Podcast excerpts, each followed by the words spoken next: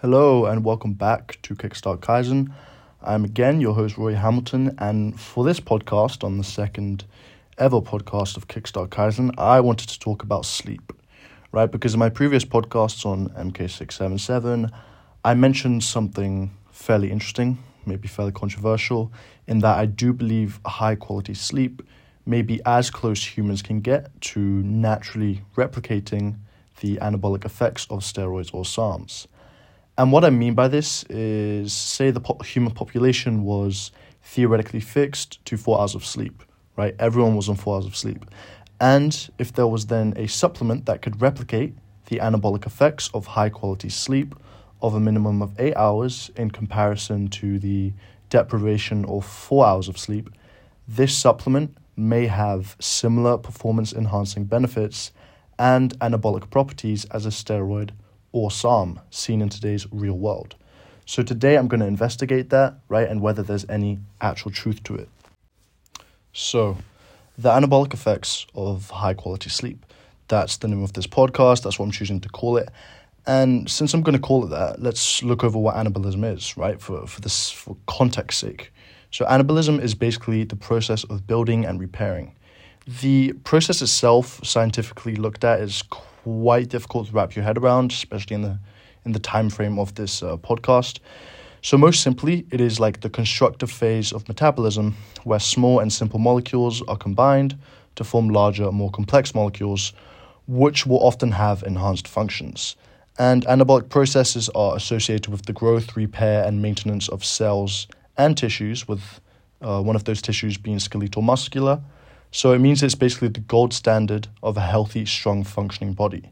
Without consistent anabolic functions and processes, your physical and mental well being will suffer, right? And the anabolic processes we are going to look at today, which are affected by sleep, are testosterone production, growth hormone production, muscle protein synthesis, and the functioning of your immune system, which is particularly important, albeit boring, because if you consistently get sick, the other anab- anabolic processes fail to function to the best of their ability, no matter how much sleep you receive, right? So at the end of the day, the functioning of your immune system can be seen as the be all end all.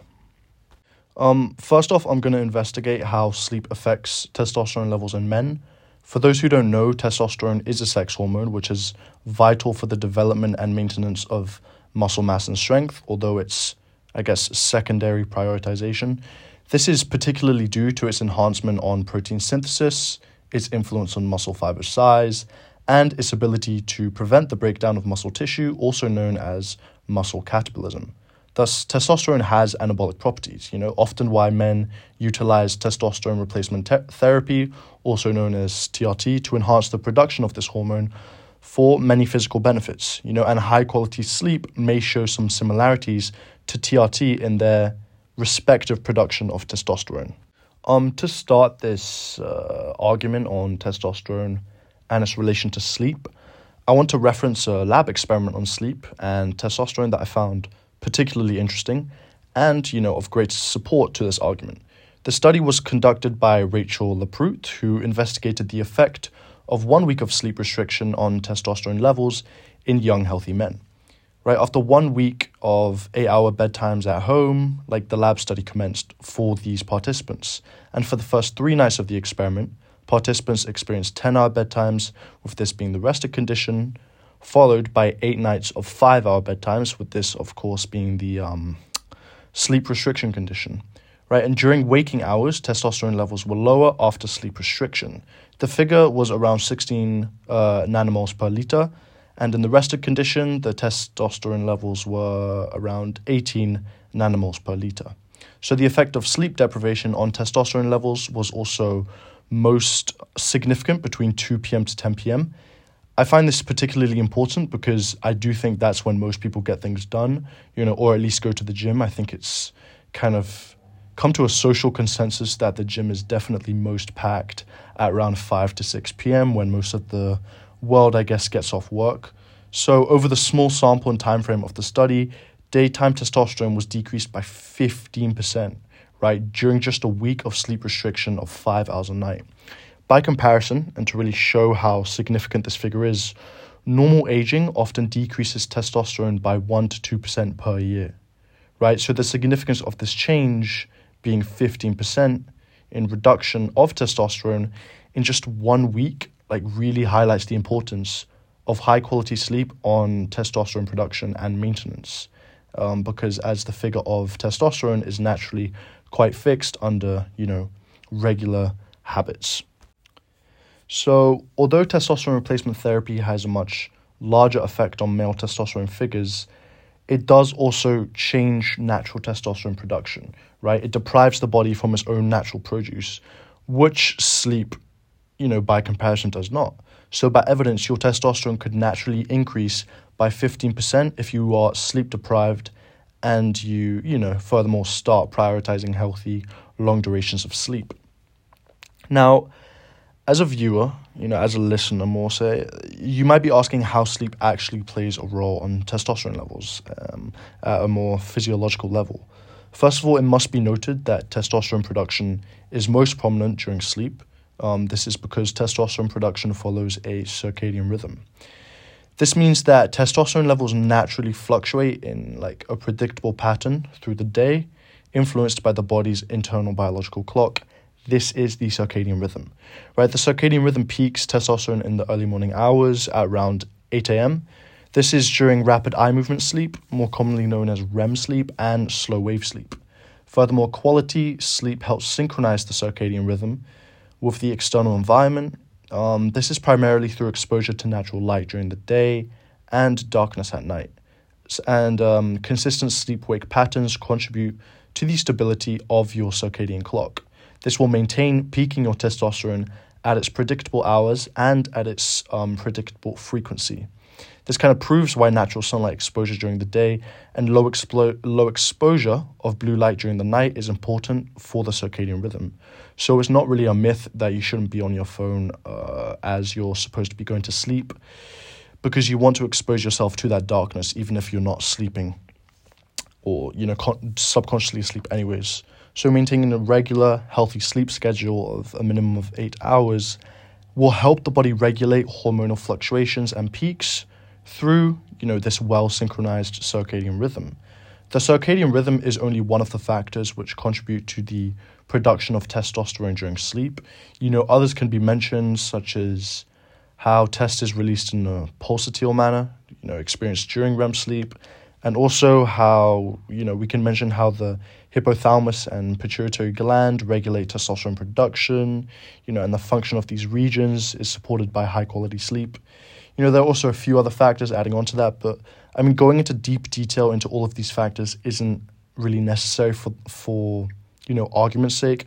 It's already evident that regular high quality sleep is crucial for regulating testosterone production, you know, as seen through the synthesis of this uh, circadian rhythm which is in fact, you know, the most significant contributor to the relationship between testosterone and sleep itself. So, I mean, the only one that we really need to be mentioning.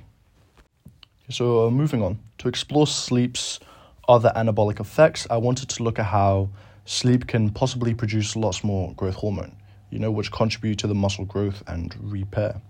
If you are interested in this process of growth hormone and how it contributes to muscle growth, I do look into this, into how growth hormone and IGF 1 influence muscle mass and strength in my MK677 podcast.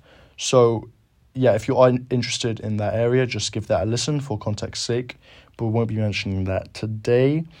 So, to start off this kind of query on what's the relationship between growth hormone and sleep, Van Cauter provided physiological arguments that growth hormone production most regularly occurs during slow wave sleep. Right, it actually contributes to 70% of growth hormone production, with the overall amount of slow wave sleep being linearly correlated with how much growth hormone is secreted during that period. Right, because growth hormone is almost, you know, entirely secreted during sleep onset associated pulses, as shown with the figure of 70%. And um, this demonstrates a strong argument for how vital high quality uh, and long durations of sleep are for growth hormone production. And a study that's able to support this argument from Van Cauter was published by J.R. Davidson, who wanted to look at the relationship between sleep and wakefulness in relation to the secretion of growth hormone. You know, the 10 young men who were used in the study were monitored for how their growth hormone production was different during 40 hours of wakefulness and during sleep after this 40 hour sleep deprivation period. Results showed that the normal growth hormone surge disappeared during the wakefulness condition and was intensified during sleep after this 40 hour sleep deprivation period. So, you know, the secretion of growth hormone was prolonged during sleep, and some participants even recorded growth hormone peaks that uh, were not, uh, how do I say, particularly um, associated with slow wave sleep. They almost acted as like a boost in the normal growth hormone secretion cycle. So the study demonstrated that the growth hormone secretion surge, which occurs during the night, is dependent entirely on sleep. You know, it's just it's it's not just the exposure to dark light which some may have speculated in the past. That's not why growth hormone is secreted. It's secreted because of slow wave sleep and the quality of this sleep itself. To add on to this and to give relevant sleep duration numbers, or hours rather, Spiegel investigated two conditions of participants who underwent either a six day period of four hour bedtimes or 12 hour bedtimes.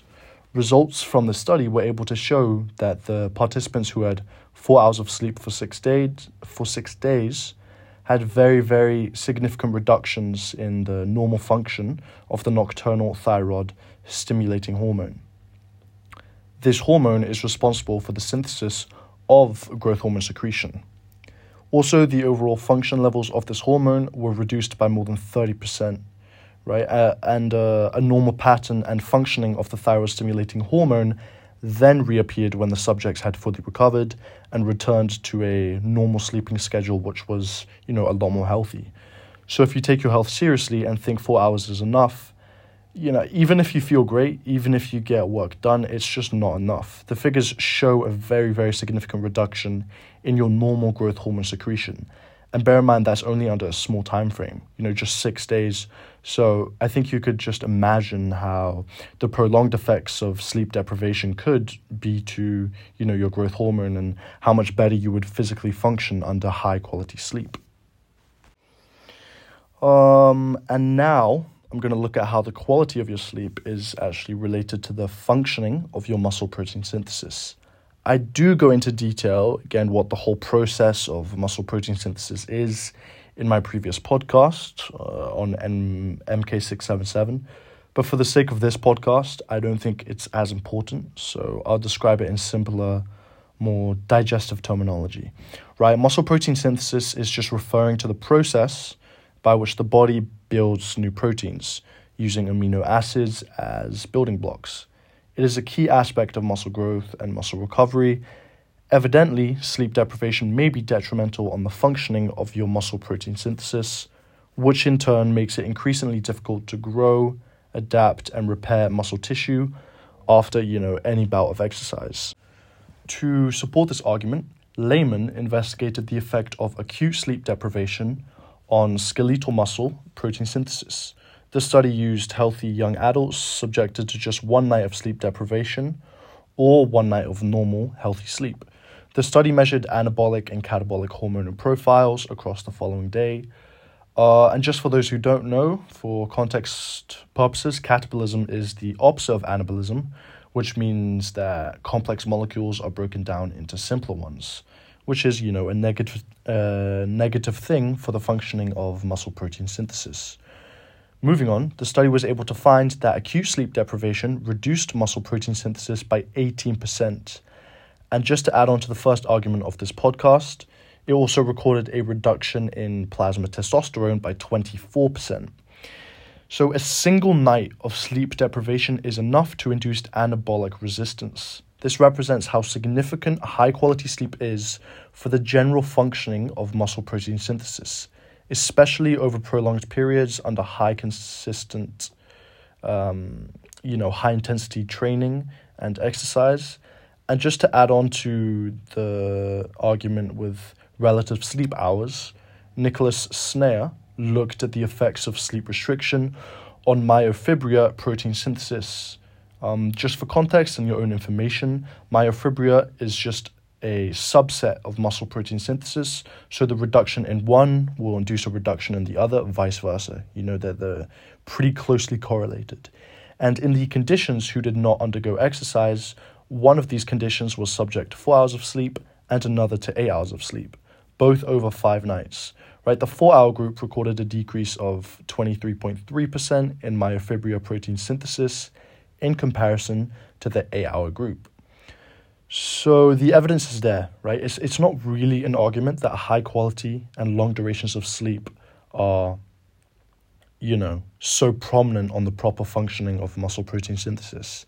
It's kind of come to a general consensus, and the evidence really shows that.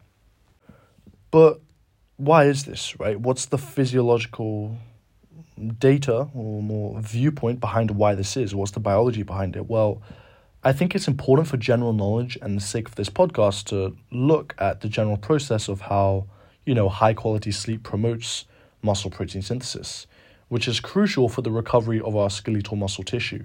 And, you know, we, we need that. If we if if say you go to the gym, say you do any bout of exercise, if your muscle protein synthesis does not function properly, you won't be able to you know, recover those muscles or even build any new amounts of tissue. So, first of all, it was previously mentioned that growth hormones are released during sleep. Like almost all of our growth hormones are released during sleep onset cycles, right? It's 70% of them. And in my previous podcast, I looked deeply into how the release of growth hormone is crucial in stimulating muscle protein synthesis. So, this argument is kind of no different. If we get high quality sleep, we produce natural growth hormone at our body's most optimal rate right? This stimulates muscle protein synthesis. Um, as well as that, it has been shown that slow wave sleep is crucial for protein synthesis and also bone remodeling. Now, I know we aren't talking about bone remodeling, you know, it's, it's not an anabolic process that I've mentioned in the introduction, but it should at least be mentioned because when it comes down to it, no matter how much skeletal muscle tissue you have, how well recovered they are, how strong they are, they won't function properly or optimally without strong, healthy bones, right? But, anyways, slow wave sleep is referred to as deep sleep, right? It's characterized by slow brainwave activity known as the delta wave. And during the sleep stage, the body engages in protein synthesis and the repairing and rebuilding of tissues, such as the skeletal muscle tissue. Right? This is partly why it's become so popular to digest enough protein before bed, as you will have a greater amino acid availability, which stimulates muscle protein synthesis. This will, you know, in turn improve overnight recovery. And this argument as a whole was provided by uh, Jean Trommelen, who looked at the relationship between protein ingestion and the improvement in skeletal muscle response. So, by this standard, right, no matter how much you prioritize training or protein digestion, if you don't get sufficient sleep, allowing your body to properly stimulate muscle protein synthesis during the slow wave sleep period, you know, those factors that we just looked at, optimal diet, optimal training, won't be as beneficial as you may think, and may be why the results are showing if you're undergoing, you know, sleep deprivation. Finally, and what I believe to be most important, let's look at how sleep improves immune system functioning. This is probably the most important factor because nothing functioned functions uh, optimally under a sick body where the immune system is, you know, fighting for its life. Right, so first off, let's give a quick overview on the immune system and its function.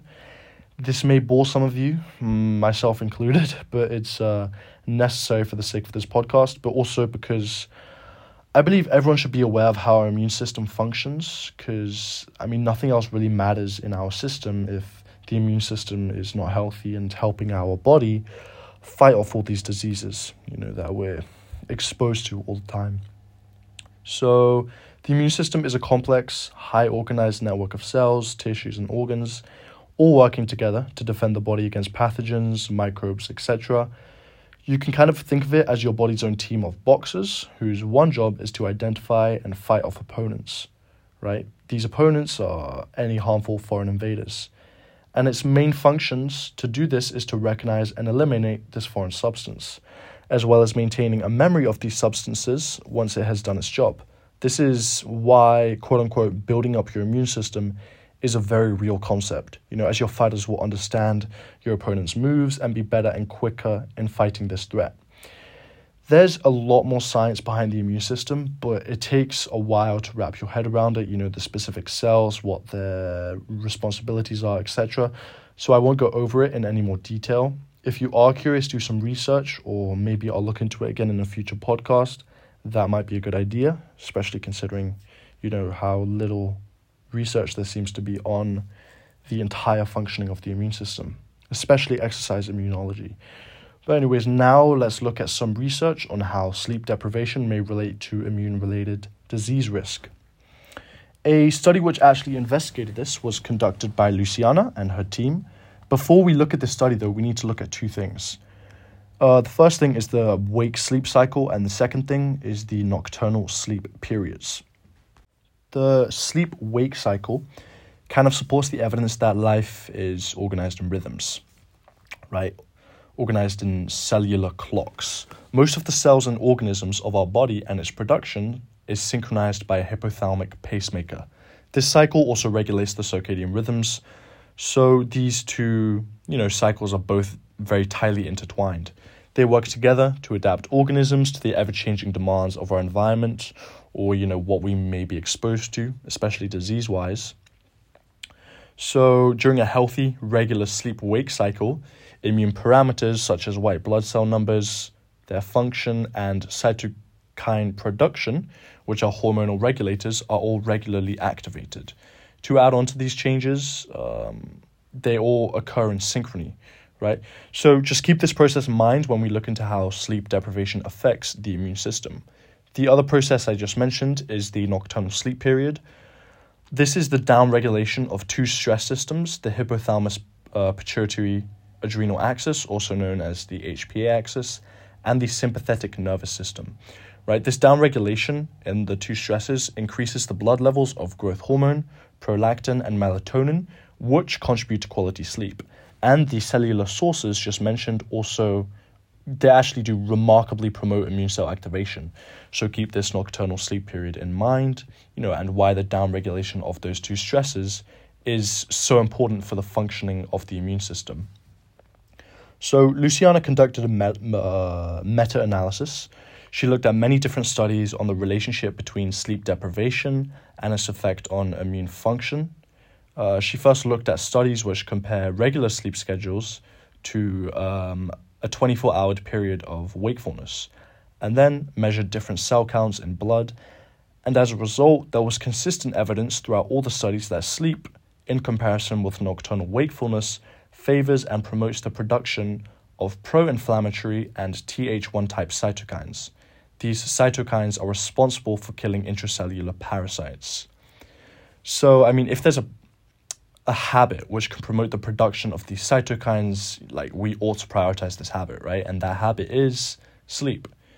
And another study comparing the same conditions found that sleep, which underwent a regular healthy sleep wake cycle, selectively enhanced the production of interleukin, which is a class of glycoproteins produced by white blood cells.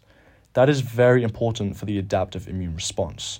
Right? Furthermore, T cell growth and the differentiation of memory T cells was significantly enhanced during sleep, often during the later period of the sleep wake cycle. Now, these T cells are very important for the immune system. They're very important because they can either destroy infected cells or signal to the, uh, to the other immune cells to fight infections based on the type of the given T cell, right? And the given results support how important a regular sleep schedule is for the sleep wake cycle and its ability to promote the production of certain cells and organisms which are crucial for the healthy functioning of our immune system. Now, in relation to the nocturnal sleep period, Luciana was able to demonstrate the effects of prolonged sleep restriction and specifically on profound stress. This effect of profound stress can be used to analyze the detrimental changes in immune function. A study to support this was conducted by Bashir, who looked at the effect of sleep deprivation on neurological disorders. The Bashir study showed that sleep deprivation disrupted the sympathetic functions of the brain, and more specifically, the downregulation of the sympathetic nervous system. This causes metabolic dysregulation and the nocturnal sleep period to be impaired, right? As the inhibited downregulation of stresses, such as the sympathetic nervous system, kind of in turn decreases the blood levels of growth hormone, melatonin, and other cellular processes, which are meant to be activated during nocturnal periods. and which contribute to both high quality sleep and the activation of immune cell production. I must admit, the segment on sleep, right, and its relation to immune system functioning was quite hard to research and synthesize. So I, I do hope it made at least a bit of sense. The immune system in you know in general is quite complex, and the research on its relationship to sleep is definitely still developing. Right, there's still a lot of um, I guess developments to be made in that aspect. So hopefully the relationship becomes becomes clearer as time and innovations in this field progress. You know, nevertheless, the relationship between high quality sleep and immune cell activity is very, very clear, and it's it's very hard to argue against. So, yeah, those are all of the points I wanted to go over for today.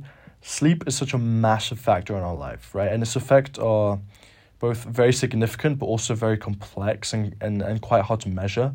So I've probably covered like maybe 2% of the research and benefits of sleep. You know, be- mental benefits are an entire topic in itself. But I think we were able to come to, you know, a, a pretty clear consensus that sleep can be very significant in its ability to produce anabolic effects. So if you are sleep deprived on 4 hours or something and you're not happy with your physical well-being or the mental or physical functions of your body, the anabolic route to go down is most definitely proper, regular sleep wake cycles and not, not anabolic steroids or SARMs. You know, sleep will have natural prolonged benefits, whatever goals you have in mind. And that's the thing, right? Like a high quality, sufficient sleep is one of the only things on the planet that will fit everyone's goals no matter what.